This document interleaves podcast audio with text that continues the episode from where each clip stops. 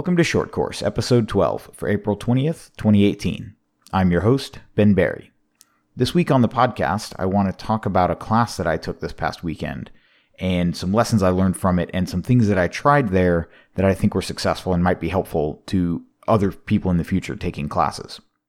The class in this case was Skills and Drills taught by Ben Stoeger, and this is actually the fourth year in a row that I've taken a class taught by him. It just happens to work out that someone in the area always schedules a class with him in this time of year, April ish, when it's usually warm. It's the beginning of the season, so it's a good warm up. And so every year I've taken either this class or the first year it was his his more fundamental sort of level one class. But in in every case, it's been sort of a good just a good start to the season. Uh, check in, see where I'm at, and get some feedback on on what weaknesses to work on, what strengths to enhance, and sort of how to approach the season. And so, you know, you might think, well, I've taken the class once, I've I've learned everything, but but I really haven't because the structure of the class is essentially just setting up a stage and on one bay and setting up a series of drills on the other bay and flip-flopping between them, getting to shoot the stage multiple times and then getting to shoot the various drills multiple times themselves. So you'll have a couple runs on each drill. For example, the, the most dramatic difference that I've seen year to year in my performance and, and being able to measure my change, you know, literally coming in as a different shooter than I was a year ago, was this year. I, I very clearly remember taking this class last year and just being enraged by how inconsistent I was. So whether it was shooting the stage and having multiple successive runs at the same, literally the same stage, with the only variable changing being my mental state, or ha- having each individual drill getting five consecutive runs on it. And my pattern was that I would have one good run, either my first cold run on the stage or the first cold run on the on the drill. And then once I had that under my belt, I would have this this almost feeling of freedom to just push. And it never worked. And I would just go straight off the edge of the cliff and start throwing mikes and no shoots or fumbling my draw or missing reloads. And so consistently last year, my first run on any given stage or any given drill was the one that, that produced the best results. And I, I just, I could never beat that. I could never summon that same level of focus, even though generally speaking, most people will get successively better at a drill or a stage just from repetition. You you just do it a couple times and, and each time you'll smooth out the kinks and, and get a little bit better. But that was that was very much not me. And so it's a very interesting checkpoint in time to take this class again, roughly one year later, and have put that mostly behind me, at least in, in the scope of this class. That that was that was not an issue. So there were a couple drills where I would lay down two or three good runs, get some piece of feedback, apply it, maybe do it a little bit imperfectly or push a little bit too hard. You know, if the feedback was just to, to ratchet things up a little bit, you know, maybe I would I would go over the edge. And then for the fifth run, I usually had the ability to to dial it back and, and shoot a clean run to finish the set. And what's really interesting about that is that I really haven't recently been training consistency all that hard. I do remember coming out of the class last year, spending a good portion of my live fire training running drills repeatedly with the mindset that you are only as good as your worst run or you're only as good as your, your average run. So if I had five runs and across those five, I had one or two runs that I tagged a no shoot on, I didn't get to feel good about the three good ones. It was, it was the worst run that stuck with me. And what that drove in was an emphasis that was lacking before on the idea that just because you shot a drill and lay down two or three safe runs, you don't get to, you know, just go crazy and, and try and push and, and hero or zero it. If you can maintain that consistency, which I wasn't able to, then you will slowly chip away 5 10% better each run. And so I spent a good deal of time on that last summer, but honestly, I'd, I'd kind of forgotten about it a little bit. And so to come into this class brought back those memories of, of being that guy who couldn't shoot consistently enough. And it was very interesting to have that checkpoint and, and look back on it and say, I've made progress on that. I don't want to say I've fixed it. I don't want to say it's it's gone, but that is a problem that I had and I've I've done a good job of minimizing it. And I know if it crops up in the future, how to address it. So, you know, in a, in a sport that can be very uh, expensive and time consuming, it's nice to have this sort of checkpoint to, to look back and say, well, I, I am at least in, in, in a few ways demonstrably better than I, than I was last year. Something else that I changed this year consciously was my approach to taking the class and how I wanted to, to record it and remember it. Mostly because in past years, my attitude was that this was going to be a, a two day shooting bonanza and there were going to be all kinds of kernels of wisdom buried in, in the data. And all I had to do was capture as much of the data as possible. And then I could spend weeks sifting through it and drawing out the patterns and learning from it. And I did that in the past. I think it was two years ago. I, I actually had a camera on a tripod videoing me almost every run. And I kept a notebook and I would actually, you know, write down the time on every rep of every drill and write down a, an impression on it. And it seemed, you know, very useful at the time, but I just never, I never found the data that useful. I'd open up the notebook and it would just be page after page of, of minute details on drills. And the, the data just didn't end up being that useful. I would also, you know, make an effort to make sure to video every class demo that Ben would do so that I could, I don't know, review it and dissect it later. And what I ended up doing was, you know, maybe I'd post one or two of them on Instagram and watch a couple of them, but you know, they're really without without the methodology and without understanding the the concepts underneath it, just sort of watching the the demo didn't end up being that useful. And so not really knowing what else to do, I said, well, that didn't work. So what what can I do? Well, let's try just doing less. So this year, all I took was a, a little A6 notebook, which is a quarter of the size of a of an eight and a half by eleven sheet of paper. So a very small notebook, and just writing no more than than one line, literally one line in this notebook at a time. And so if you know Ben said something interesting, I might write it down, but I only had you know a couple words of space to write it down, and so I had to boil it down, just write a little key, a key into my memory, not so much try and record encyclopedically what he'd said, but just sort of write down some kind of handle that I could use to to record it and recall it later. And the other rule that I put on myself was that I could only actually write in the notebook when I was sitting on my stool next to my bag loading my mags. And so I couldn't take the notebook around with me and, and be trying to jot things down at the moment. I had to be present. And, you know, when Ben did a demo, I watched. When he was talking, I was listening. I wasn't trying to extract kernels to write down for further study, which, I mean, it sounds kind of creepy when I, when I talk about it like that, but that, that was kind of the attitude that, you know, this was going to be 16 hours, you know, two eight hour days back to back on the range. And I needed to, to capture as much goodness and, and sort of spread it out across the, the rest of the year.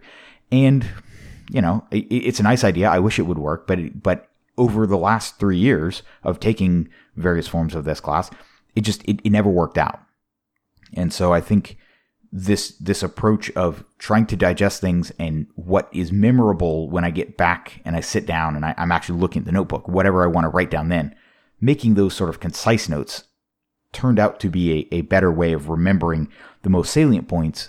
And at the end of the day, only coming away with a few pieces of useful data, but it's more useful pieces than I had from the, the vast sea of information. You know, I actually have some, some things that I can take away from the class instead of sheets and sheets of raw data.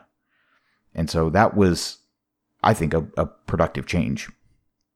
The other advantage to doing that was that by not trying to analyze what was going on at the range as much as it was happening, by just sort of recording little snippets and events but but not really trying to pass too much judgment at the time.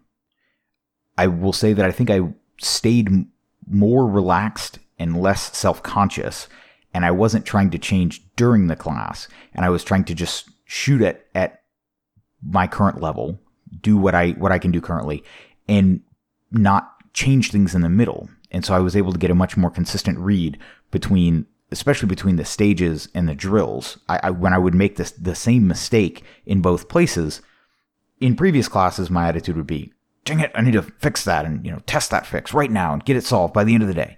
Uh, because, you know, this was sort of my biggest training opportunity of the year. And of course, the, the fact that I do go and live fire train on my own more helps because I don't I don't have to look at this as my main trigger time, my main chance to improve.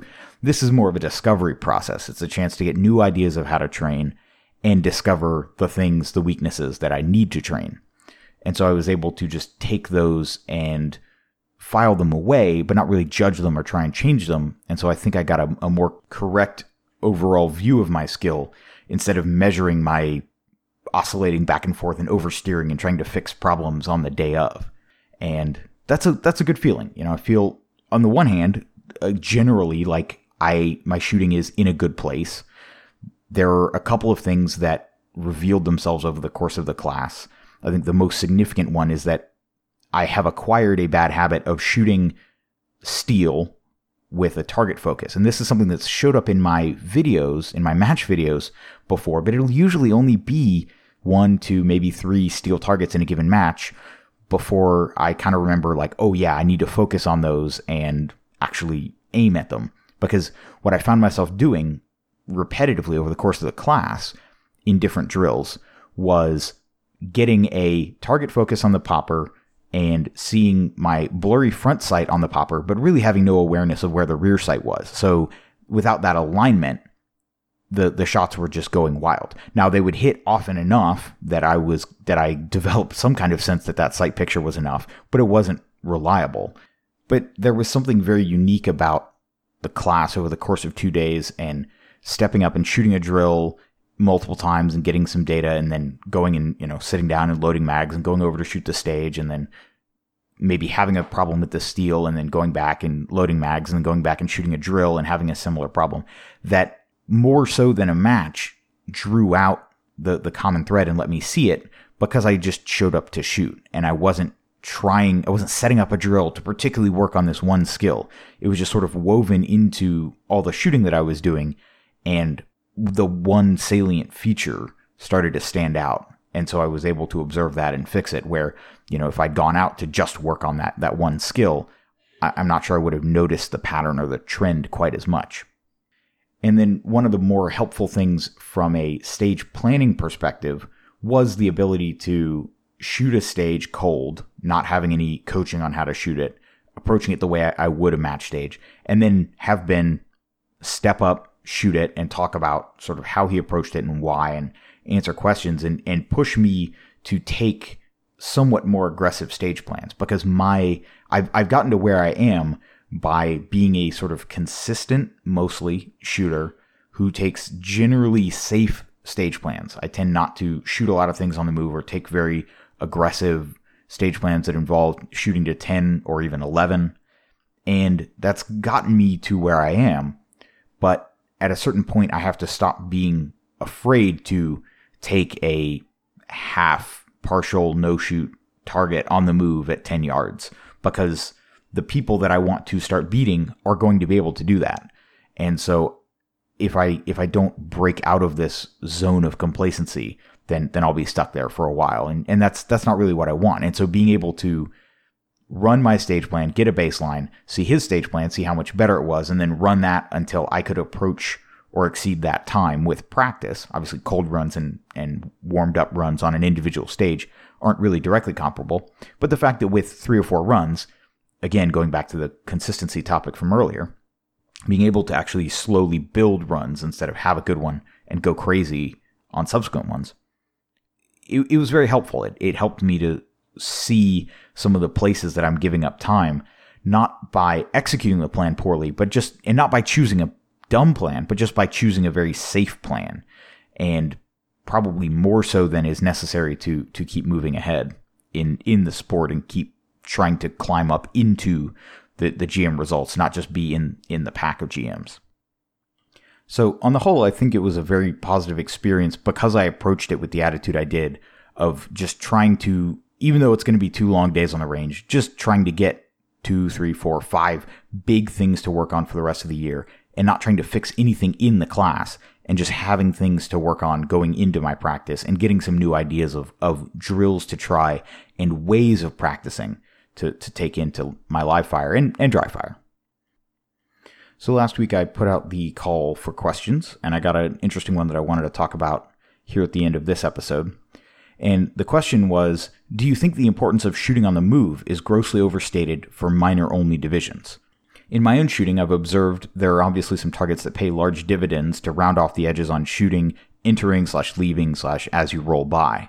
I found that in my plans and the local GMs I shoot with, rarely is an aggressive on the move plan shot in production.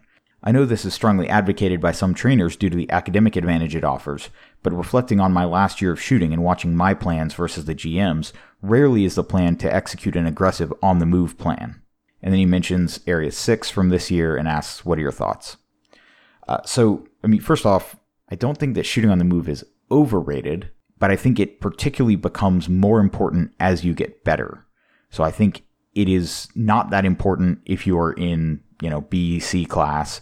A class, maybe not, but you know, once you start getting into M and GM in production, it it becomes one of the places that that you can make a lot of progress. And so you can get into M class without shooting on the move much and from a classification perspective, you almost never need to shoot on the move. So you can easily become a GM without being able to shoot on the move.